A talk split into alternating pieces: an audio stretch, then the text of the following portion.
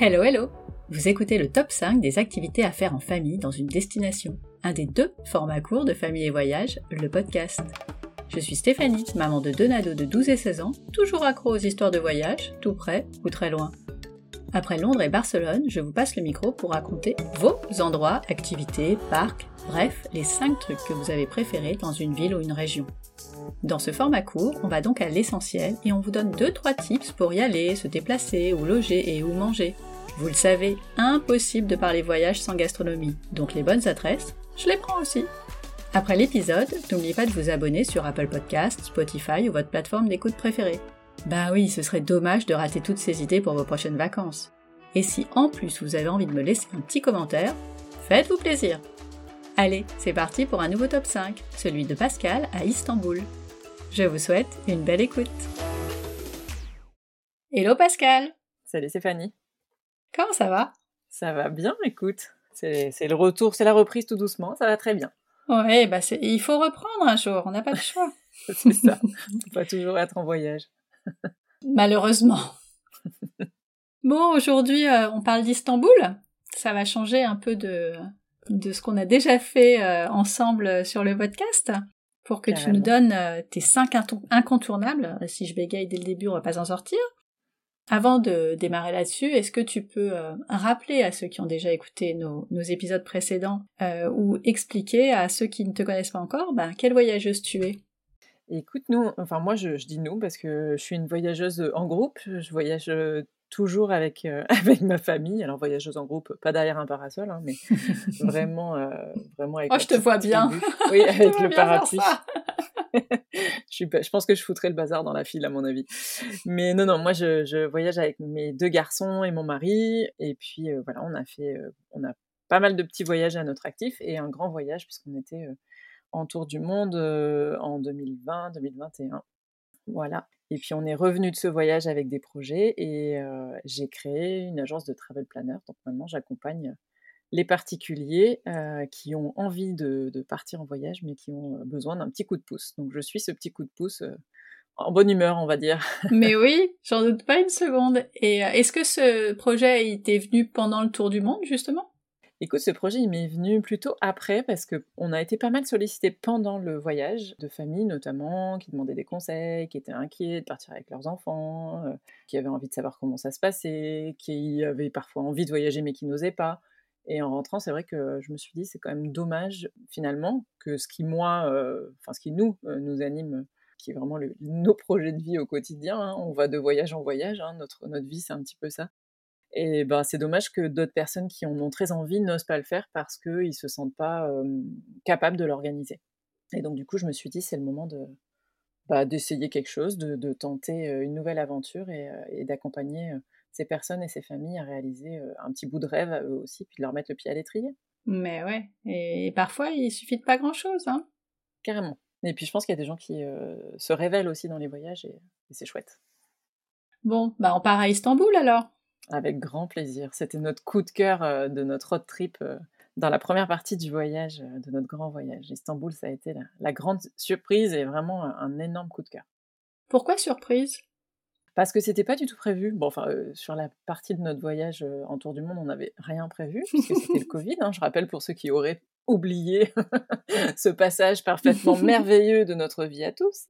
Mmh euh, non, c'était le Covid, donc on savait pas où est-ce qu'on allait d'une semaine à l'autre. Euh, et donc, euh, on est parti à Istanbul sur un coup de tête parce que c'était possible, parce que parce qu'on n'était pas si loin puisqu'on était en Bulgarie et qu'on s'est dit mince, c'est quand même dommage, on est à côté, on tente le coup, on y va. Donc c'était pas prévu. Et du coup, on, quand c'est pas prévu, je pense que t'as pas trop le temps de te faire des idées sur ce que tu vas découvrir et tu te fais cueillir en fait. Et on s'est mmh vraiment fait cueillir.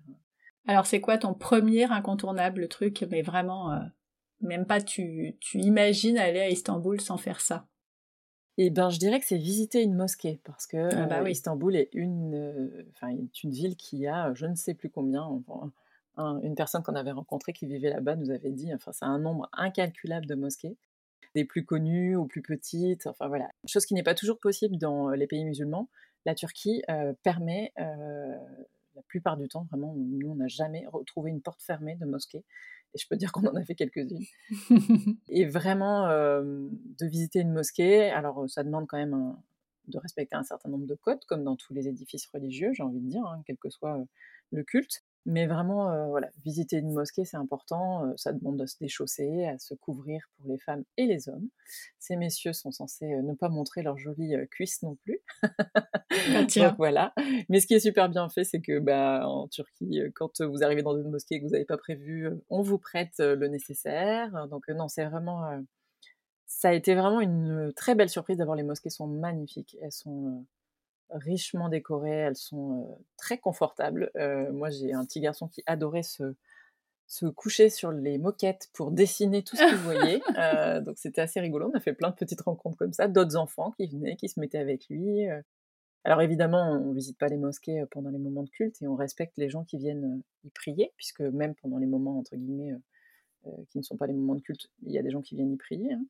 Mais vraiment, non, c'est pour moi un incontournable. Alors, on a beaucoup aimé Sainte-Sophie, qui est sans doute une des mosquées qui a une histoire la plus riche mmh d'Istanbul, mais celle qui nous a vraiment saisi, c'est celle de Suleiman le Magnifique, qui se trouve en hauteur et qui, qui est vraiment splendide. Elle a une petite cour intérieure pour faire les ablutions, elle est vraiment très très belle. Elle est dans les tons rouge et blanc. Et en plus de ça, il y a des jardins qui l'entourent et elle a une vue en fait sur, sur Istanbul et le Bosphore et c'est assez chouette. Donc voilà. Mon premier coup de cœur, vraiment, ce serait de visiter une mosquée. Si je dois vous en donner une, visiter celle-ci. Est-ce qu'il y a un droit d'entrée dans ces mosquées ou est-ce que tout le monde puisque ce sont des lieux de culte, ce sont des, c'est vraiment accessible librement.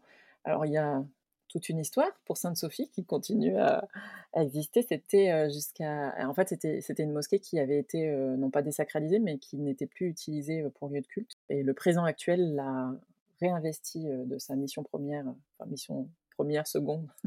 en tout cas, c'est de nouveau un lieu de culte. Donc, elle est de nouveau accessible gratuitement. Ah. Avant, il y a, il y a 2-3 ans maintenant, le temps passe vite, c'était un, un musée. donc, elle se visitait effectivement avec avec un droit d'entrée, mais c'est plus le cas. Donc, on peut visiter librement les mosquées. Et je vous invite d'ailleurs à ne pas visiter que des très grandes mosquées. Il y a des petites mosquées, parfois anciennes, qui ont été des églises orthodoxes à des moments. C'est intéressant aussi de voir ça. Et qui sont des petits, voilà, des, petits cocons assez agréables. Des petits lieux de paix aussi au milieu d'une ville qui bouillonne d'énergie. Donc, c'est assez, assez chouette aussi quand on visite d'avoir des petits moments où on peut se retrouver dans un lieu apaisant, apaisé, et, vraiment, on a toujours été hyper bien accueillis par des personnes très bienveillantes. Donc, allez-y. Donc, faut y aller. Voilà, allez-y avec une belle curiosité. Ok. Ton deuxième incontournable, ce serait quoi? Alors, mon deuxième incontournable, ce serait le palais Topkapi, un palais immense dans lequel on va retrouver un certain nombre de choses assez emblématiques des palais de sultans, avec notamment une partie de harem par exemple, on va y retrouver une partie avec qui a beaucoup plu moi aux garçons avec une salle où ils exposent toutes les armes et toutes les qu'on appelle ça les armures d'apparat tout en or c'est incroyable. Donc c'est assez chouette et puis et puis en fait un, enchaînement de patios de salles de salles de réception avec à chaque fois des mosaïques un travail à la fois sur de la verrerie sur qui est vraiment bah, qui est impressionnant en fait. C'est vraiment un lieu qu'on n'a pas l'habitude de nous euh, occidentaux de, découvrir, donc euh, c'est assez chouette, qui offre plein de petites terrasses avec des vues de la même manière. Euh, je vous invite à le visiter avec un guide parce que c'est vrai qu'on n'a pas les codes en fait. Hein. On n'a pas les codes pour tout comprendre et avoir quelqu'un qui vous donne quelques petites informations, ça vous permet quand même de bien, de bien intégrer à quoi servent certains lieux, comment se passer voilà, des rencontres avec, avec le sultan, comment, enfin voilà, plein plein de petites informations, c'est assez intéressant. C'est un lieu qui est très grand. Mmh et en fait, nous, on a hésité en fait sur le moment de la visite. On peut acheter le billet du harem séparément du billet du palais. en fait, ce qu'il faut imaginer, c'est qu'il faut bien, dès le départ, jauger un peu le temps qu'on va passer dans le lieu. Et on ne peut pas acheter le billet du harem, revenir au harem un jour suivant. Il faut vraiment acheter palais plus harem ou que palais, entre guillemets. On ne peut pas choisir que harem. On sera obligé de reprendre un, un couplet gagnant, donc, ce qui fait une dépense supplémentaire. Mais c'est vraiment. Euh, enfin, moi, c'est un lieu qui était, qui était un peu inattendu. Je ne savais pas trop ce qu'on allait trouver derrière ces, grandes murailles.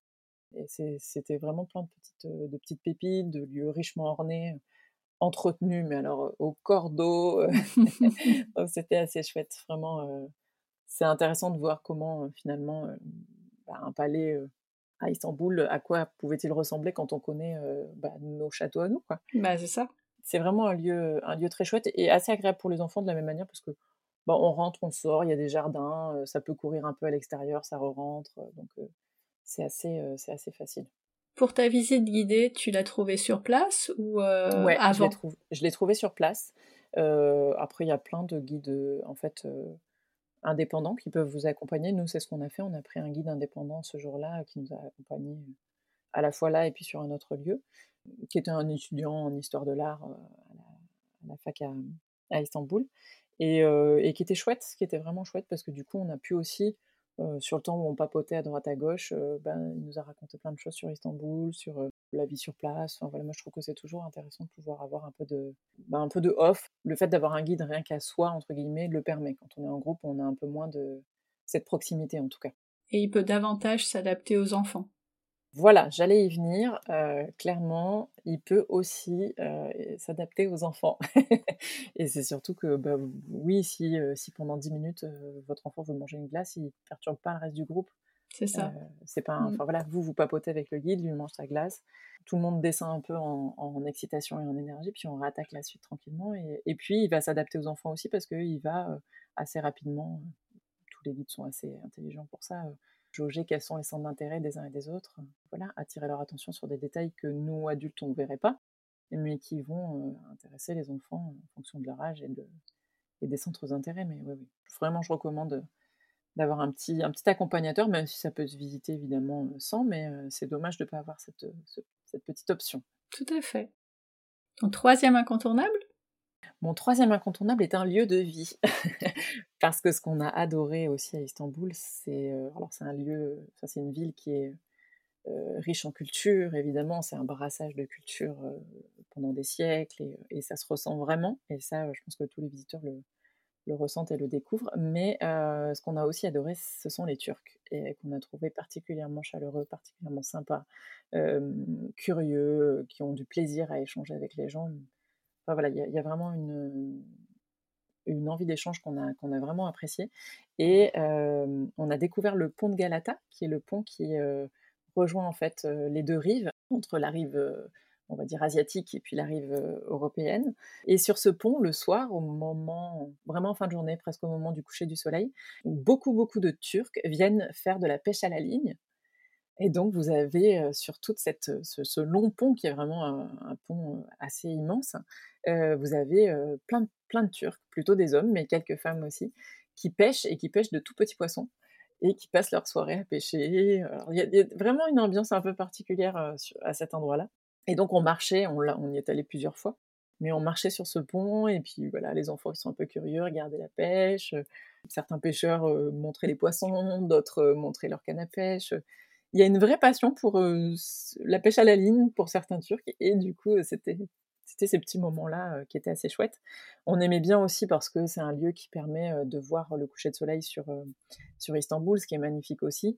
On voit la skyline qui se décolle, c'est assez chouette. Et puis, en fait, tout au bout de ce pont, quand on arrive sur la rive asiatique, sur la gauche, en descendant, il y a un marché aux poissons vraiment un marché hein, euh, très authentique sur lequel vous pouvez acheter du poisson hyper frais et euh, où il y a des vendeurs de, petites sortes de pita en fait avec euh, des macros grillés et épicés, donc une sorte de sandwich de poisson si on peut appeler ça comme ça, qui sont mais absolument délicieux pour qui aime le poisson et qu'on allait manger comme ça au bord, de, au bord du Bosphore, assis avec, avec les Turcs. Et c'est un, un, endroit voilà, qui, qui, est très convivial, populaire.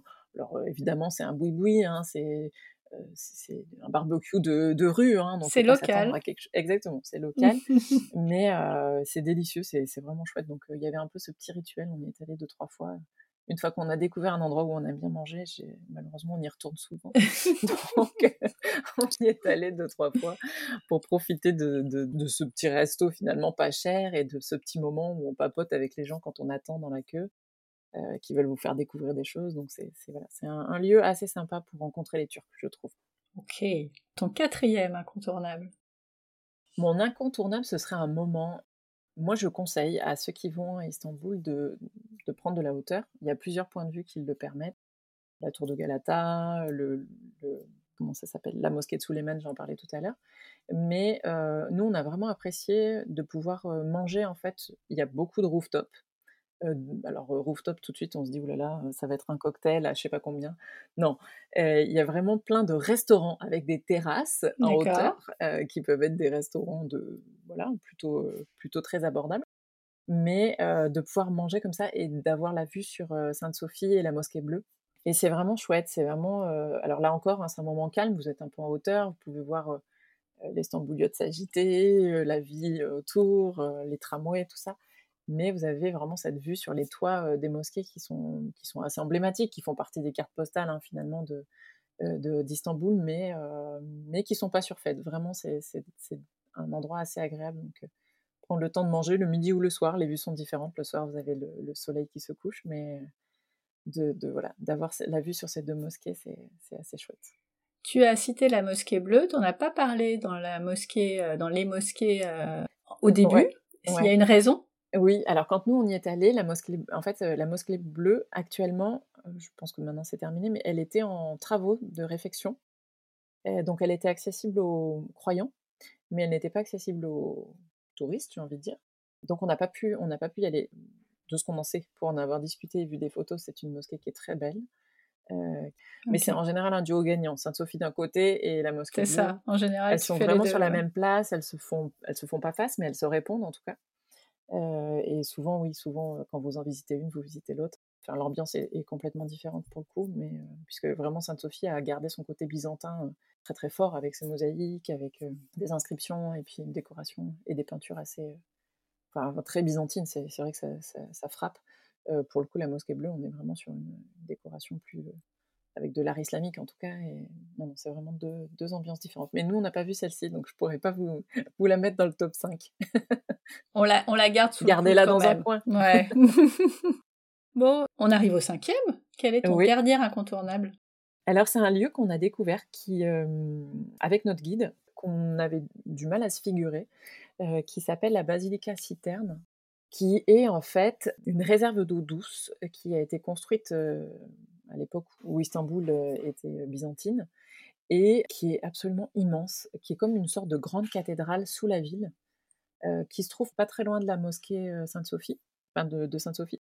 Et en fait, vous rentrez, on descend des escaliers, et on, se retrouve sous terre avec des colonnades et des colonnades et des colonnades sur des petites plateformes, parce qu'en fait, cette citerne qui est toujours, euh, qui pourrait toujours être en activité, à certains moments de l'année, a de l'eau au fond au fond, et on se retrouve dans un, édifice un peu, c'est assez étrange, entouré de plein de colonnes avec un travail de lumière un peu, tamisé, et puis euh, on déambule comme ça tout, à l'intérieur de cette citerne. Alors c'est un lieu qui euh, a servi de décor à de nombreux films, parce que c'est vraiment euh, très étrange, euh, des James Bond notamment, enfin bref. Mais c'est vraiment un lieu un peu secret, je trouve qu'il a une ambiance un peu secrète, qui est pleine d'histoire aussi, parce que ça raconte aussi comment est-ce que les Byzantins avaient imaginé aussi la construction de cette ville pour la rendre autonome sur plein de, plein de niveaux, qui raconte aussi comment des esclaves ont construit cette, cette, cette citerne, évidemment, enfin cette espèce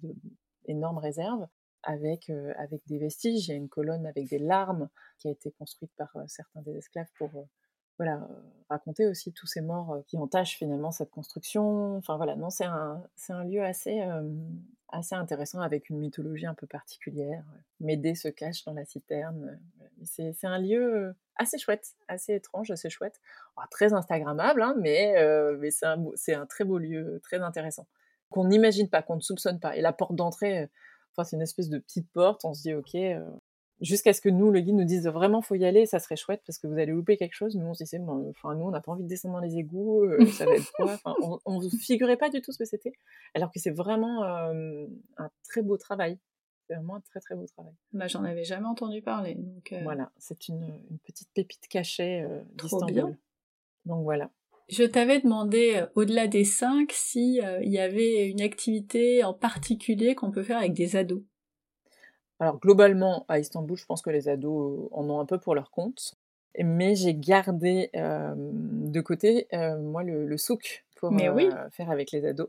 Les souks même, hein, parce que Istanbul, voilà, il y en a plusieurs. Alors, il y a le Grand Bazar, évidemment, qui est vraiment immense, il hein, faut quand même se le dire, qui est organisé par. il y a certains secteurs, hein. il y a un secteur pour l'or, un secteur. Voilà, c'est un peu cartographié, mais c'est pas si simple de s'y repérer. On s'y perd assez facilement.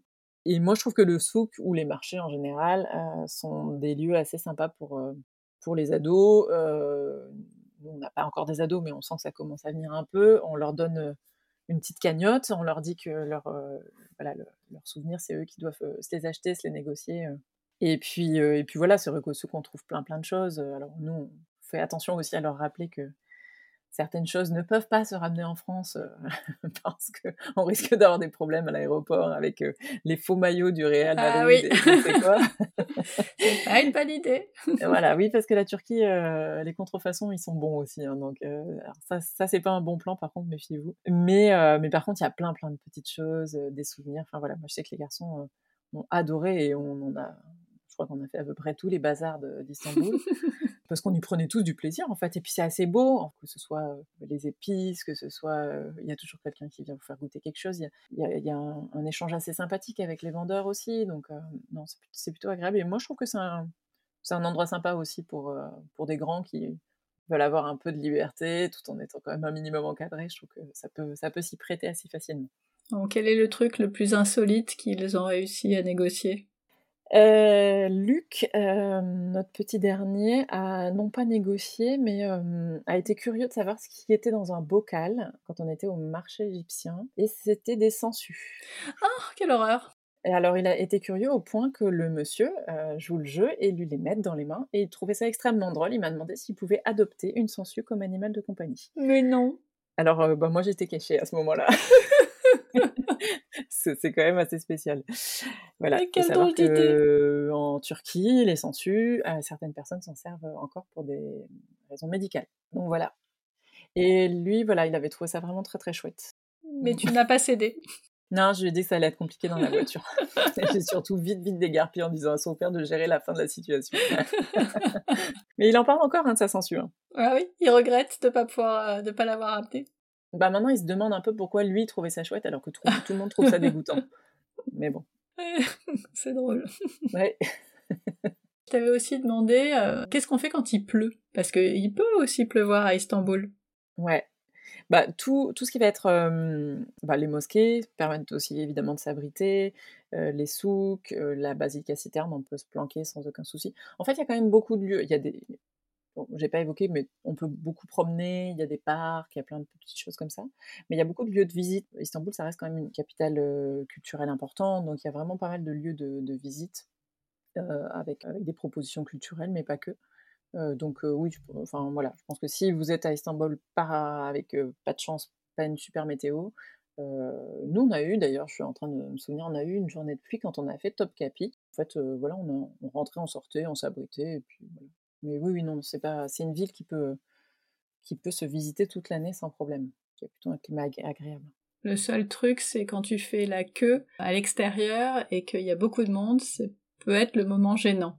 Bah, c'est ça. Mais là, t'inquiète pas, les vendeurs de parapluies sont là. On a fait le tour de tes incontournables. Est-ce qu'on peut faire un rapide point euh, euh, logistique? Euh, Comment on va à Istanbul? Eh ben, avec plaisir. Alors nous, on y est allé en voiture. C'est possible. C'est pas le plus rapide. voilà. Je... Alors nous, ça nous a pris plus... on a pris du temps. Hein. On était oh, sur un long road trip. On peut le faire hein, en voiture euh, depuis la France. Il faut compter à peu près 25 heures. Oui. Je... Chacun ses choix, mais c'est possible. on peut euh, rejoindre Istanbul en train. C'est possible aussi. Alors c'est un long périple également. Ça c'est chouette. Ouais, on peut le faire. Alors, bah, enfin, moi, je le conseillerais plutôt sur euh, un, itinéraire d'été, par exemple. Ah, bah oui, il faut du temps. Trois semaines de voyage, et puis du coup, vous faites plusieurs étapes. Et Istanbul peut être un peu le, point le plus loin, euh, puisque là, du coup, vous traversez l'Allemagne, l'Autriche, la Slovénie, la Serbie, la Bulgarie. Enfin, voilà, il y a plein de pays qui sont hyper intéressants aussi, et qui peuvent être des étapes euh, chouettes. et du coup, voilà, profiter d'un pass interrail et puis, et puis faire un peu de un long périple d'été, ça peut être ça peut être assez chouette sinon, voilà, en étant moins raisonnable, en tout cas, c'est possible d'aller à Istanbul depuis Paris, ça, représente 3 heures, 3h40 à peu près. C'est pas une destination qui est très loin pour nous, Français. Et qui est bien desservie, oui. Et qui est bien desservie, je dire, et qui est bien desservie. Et puis, Ça peut être, comme c'est une destination qui peut être visitée été comme hiver, voilà, c'est une jolie petite destination aussi pour un city trip hors saison. Quoi. Donc ça, c'est plutôt chouette.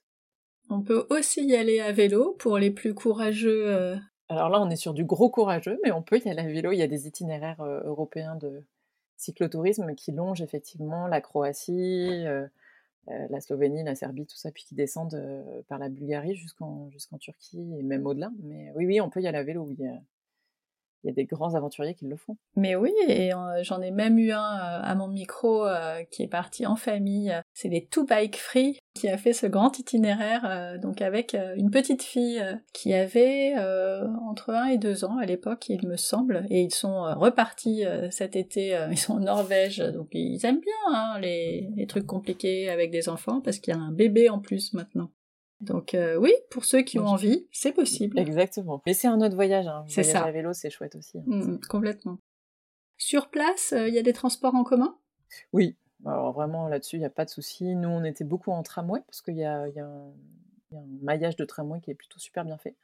Euh, à pied aussi, beaucoup, parce que c'est chouette de pouvoir découvrir à pied, ça se fait bien. Et puis en bateau, puisque pour passer d'une rive à l'autre, vous utilisez les, navettes fluviales. Non, non, c'est non, vraiment une ville qui, est super bien organisé pour ces transports, il n'y a pas y a pas de souci. Après, euh, ça peut être du taxi aussi. Euh, c'est une grande ville.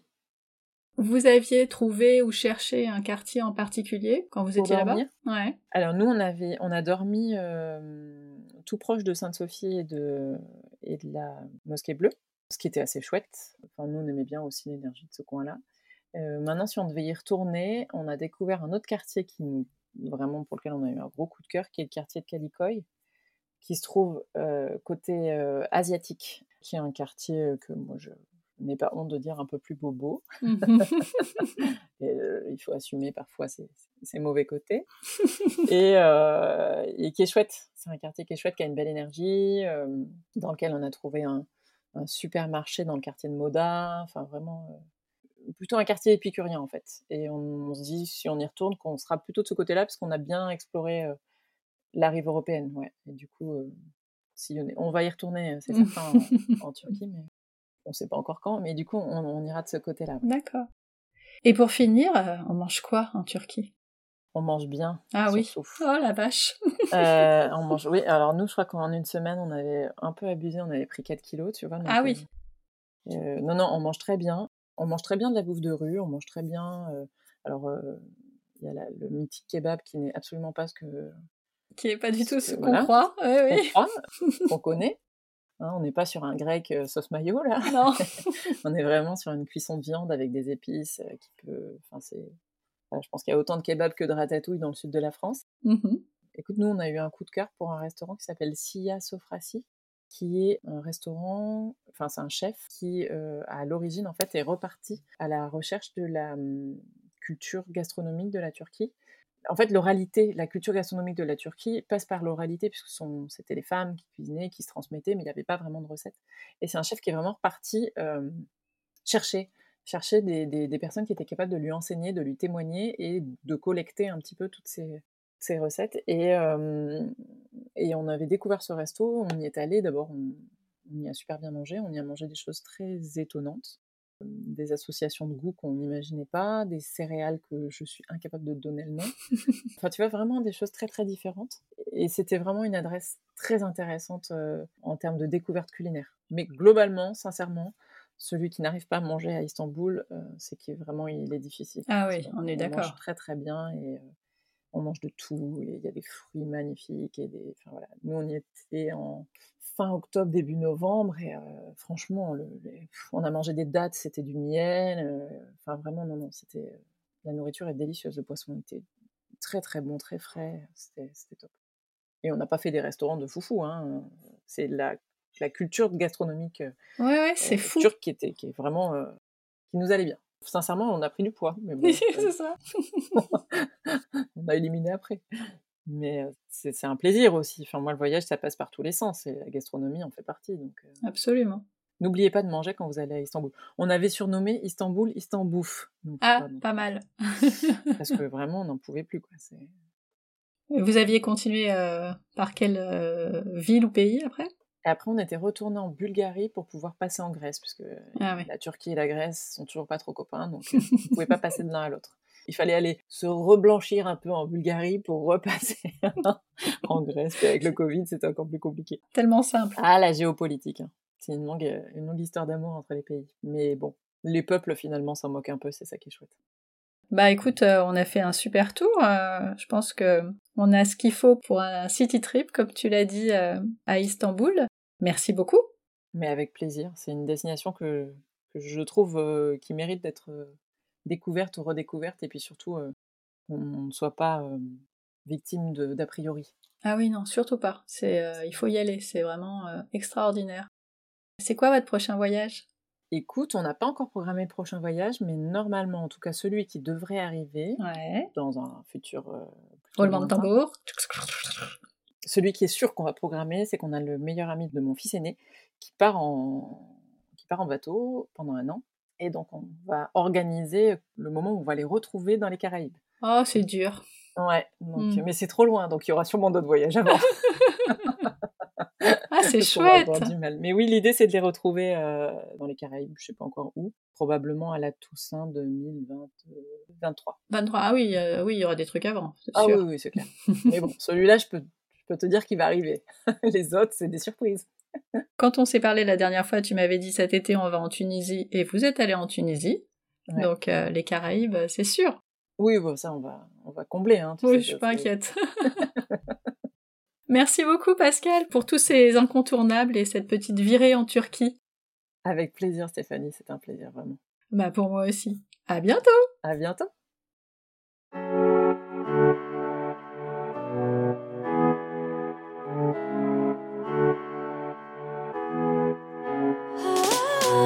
Voilà, c'est tout pour aujourd'hui. Merci d'avoir écouté jusqu'au bout. Si cet épisode vous a plu, bah dites-le moi en écrivant un petit commentaire sur Apple Podcast ou sur le blog. Vous pouvez aussi vous abonner, mettre une note 5 étoiles ou le partager autour de vous. Alors je sais qu'on vous le rabâche tous, mais c'est notre petite récompense après tant d'efforts pour vous proposer un chouette épisode. Et ça dit à Apple qu'il faut le mettre en avant. Alors à votre bon cœur, monsieur dame Comme d'habitude, toutes les notes sont sur le blog famille et voyage avec un. Vous voulez ouvrir vos carnets de voyage? Vous aimeriez en écouter un sur une destination particulière? Retrouvez-moi sur Instagram, à famille et voyage, toujours avec un s, underscore, blog. À bientôt pour le prochain épisode. D'ici là, prenez soin de vous, inspirez-vous et créez-vous de chouettes souvenirs en famille.